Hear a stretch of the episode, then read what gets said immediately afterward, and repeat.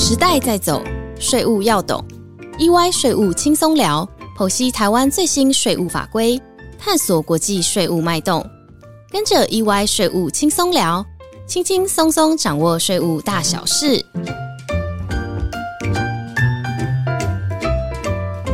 嗨，大家好，欢迎收听 EY 税务轻松聊，我是安永元方国际法律事务所资深律师陈婉如，税。大家好，我是叶子宁律师何丽娜。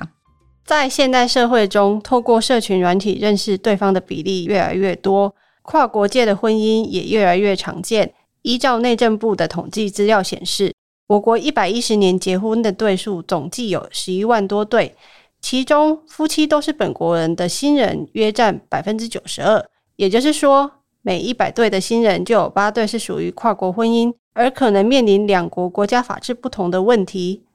是的，跨国婚姻的例子在我们的生活当中其实并不少见。那在报章媒体中，也时常会看到许多艺人与他的外籍配偶因为跨国婚姻而带来种种的法律问题。许多人可能会说，婚姻是两个家庭的结合。然而，在跨国婚姻当中，更因为关系到两个不同国家的法律，而显得更加复杂。今天就和大家一起来谈谈跨国婚姻的法律问题。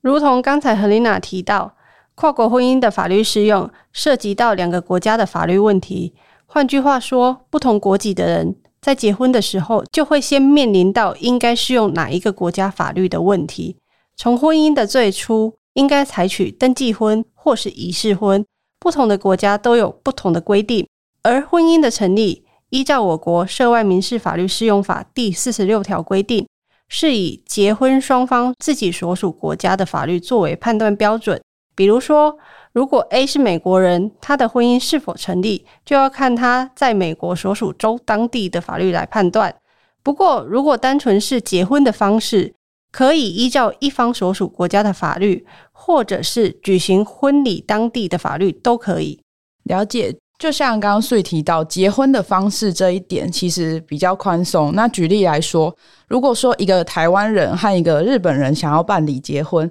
那双方可以选择在台湾依照台湾的法律方式进行结婚，或者是在日本依照日本的方式办结婚，甚至说双方也可以选择到美国依照美国当地的法律办结婚。无论如何，只要符合结婚当地国家的结婚方式，那都是受到我国认可的。没错，但除了结婚的方式之外，要判断跨国婚姻是否确实有效，就比较麻烦了。这部分必须要考量结婚双方是否符合各自国家的婚姻成立要件。举例来说，我国婚姻成立要件包含必须要年满十八岁，不可以与近亲通婚，不可以重婚的规定。而不同的国家对于婚姻可能有不同的限制。在跨国婚姻中，必须确保双方都符合自己所属国家的婚姻条件，才能成立婚姻。例如，依据新加坡法律，必须要年满二十一岁才能结婚。当我国人甲和新加坡人乙结婚时，甲必须适用我国法，乙则必须适用新加坡法，双方都符合各自国家的法律规定，才能够成立婚姻关系。了解。过去大家可能对于《涉外民事法律适用法》第四十六条婚姻成立的这个规定，并没有特别注意。但是，伴随着我国在一百零八年开始施行司法院释字第七百四十八号解释施行法之后，我国正式的承认相同性别的两个人也可以成立婚姻关系，而成为亚洲第一个承认同性婚姻的国家之后。涉外民事法律适用法第四十六条的适用问题，近期也逐渐浮上台面。是否也请穗来跟我们讲解，目前在我国法下，跨国同性婚姻所面临到的法律问题是什么呢？好的，外籍的同性伴侣现阶段在我国要直接办理登记结婚，确实有许多国家是会遇到问题的。当然，目前已经和我国相同承认同性婚姻制度国家的外国人。如果要与我国同性伴侣成立婚姻关系，同时在我国办理登记结婚的状况下，并没有争议。但如果外国伴侣所属的国家法律上不允许同性结婚的话，那么依照我国涉外民事法律适用法第四十六条规定下，就会因为一方不符合自己所属国家的婚姻要件而导致跨国婚姻无法成立。对，举例来说，如果是跟我国一样承认同性婚姻制度的国家，例如英国，那在我国办理结婚登记是没有问题的。但如果是像香港、日本的同性伴侣，要在我国办理结婚登记，可能就会遇到困难了。然而，目前已经有实务判决，在面临到个案中跨国同性婚姻无法成立的情况，进一步的透过涉外民事法律适用法第八条，认为外籍配偶在适用外国法之后，却无法与我国同性伴侣结婚，这样的法律适用结果与我国保障人民结婚自由的宪法权利是不符合的，因此违反我国公序良俗，从而认为此时外国法应该不得适用。因此，判定双方得依照我国法律规定而成立婚姻关系。目前，针对《圣民法》带来跨国同性婚姻的议题，受到许多人的关注。除了我国修法之外，外籍配偶本身的所属国如何在法律排除对于同性婚姻的既有限制，恐怕才是根本之道。好的，那刚才跟大家谈完了跨国婚姻成立的问题。然而，跨国婚姻成立以后，可能会因为文化价值观的不同，需要更多的磨合。如果双方难以和谐相处，婚姻关系可能就此告终。例如说，近期占据各大媒体版面的知名女星离婚案件，双方不断的透过社群媒体发表声明，除了双方各自提出的家庭纷争之外。其实这个案例本身也涉及到跨国婚姻的议题。那接下来是否请穗再和我们谈一下跨国婚姻离婚时应该注意哪些的法律问题？好的，跨国婚姻要离婚的时候，同样也会遇到应该要依照哪一国法律处理离婚程序的问题。依照我国涉外民事法律适用法第五十条，离婚事件依照双方共同的本国法为准。如果双方没有共同的本国法，则依照双方共同的住所地法，或者依照与夫妻双方关系最切地的法律为准。举例来说，台湾人与日本人结婚，双方婚后居住在台湾，也都在台湾工作。如果双方要离婚的时候，因为所属国籍不同，并没有共同的本国法可循，这个时候就会依照双方共同的住所，也就是台湾的法律，作为双方离婚应该依循的规定。假设双方都没有共同的住所时，法院可能也会评估双方婚姻生活、经济重心都在台湾，应该依照台湾的法律处理离婚的问题。了解，选用哪一个国家的法律其实是非常重要的。例如说，依照我国的法律，当双方要离婚的时候，在我国法下有协议离婚或是判决离婚两种途径。协议离婚的情况，就是夫妻双方连同两个证人在离婚协议书中签名，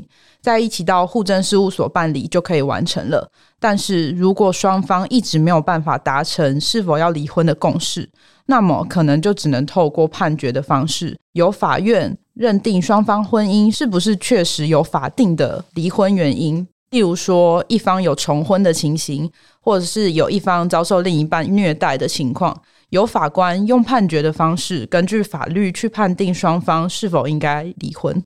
是的，我国的判决离婚基本上是采取比较严格的过失主义，也就是说，法院必须要看到夫妻一方确实有重大不当的行为，造成双方有难以维持婚姻的状况，而遭到不当对待的夫或妻，才可以诉请法院请求与有过失的一方离婚。如果双方都没有重大的过错，原则上就只能选择协议离婚的方式进行。也就是说，单纯的个性不合不能作为诉请裁判离婚的事由。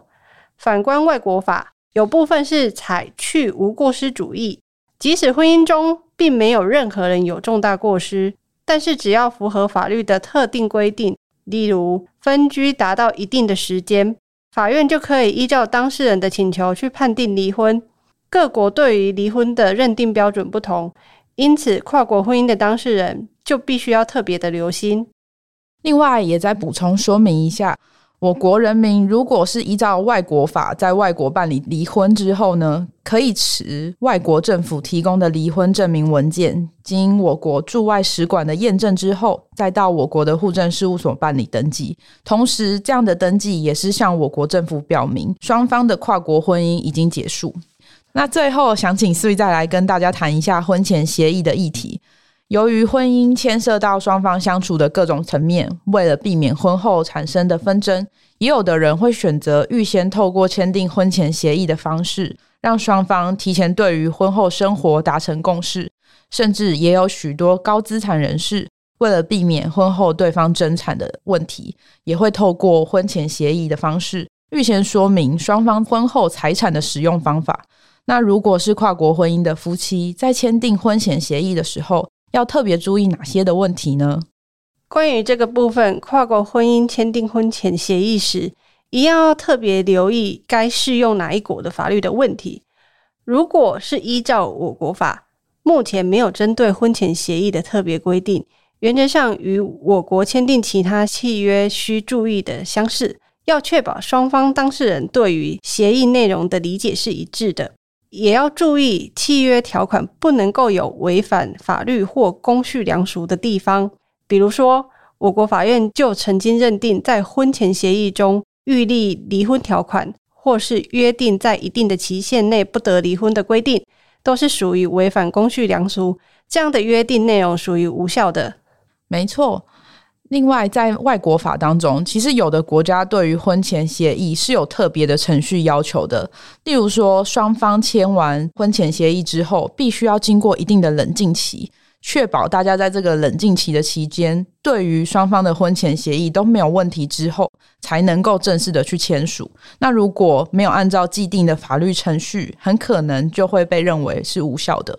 跨国婚姻，不论是从婚姻的成立、结婚方式、婚姻的结束，都必须要全面考虑适用法律的问题，否则可能会造成婚姻无效，或者是离婚无效的结果，而造成了许多后续的法律争议。因此，如果是跨国婚姻，就必须要特别留意这点。没错，如果要签订婚前协议，也必须要确保双方是否依照正确的法律程序做成。今天感谢 Helena 的分享。也感谢大家的收听，那我们今天就先谈到这边，我们下周一再见喽，拜拜，拜拜。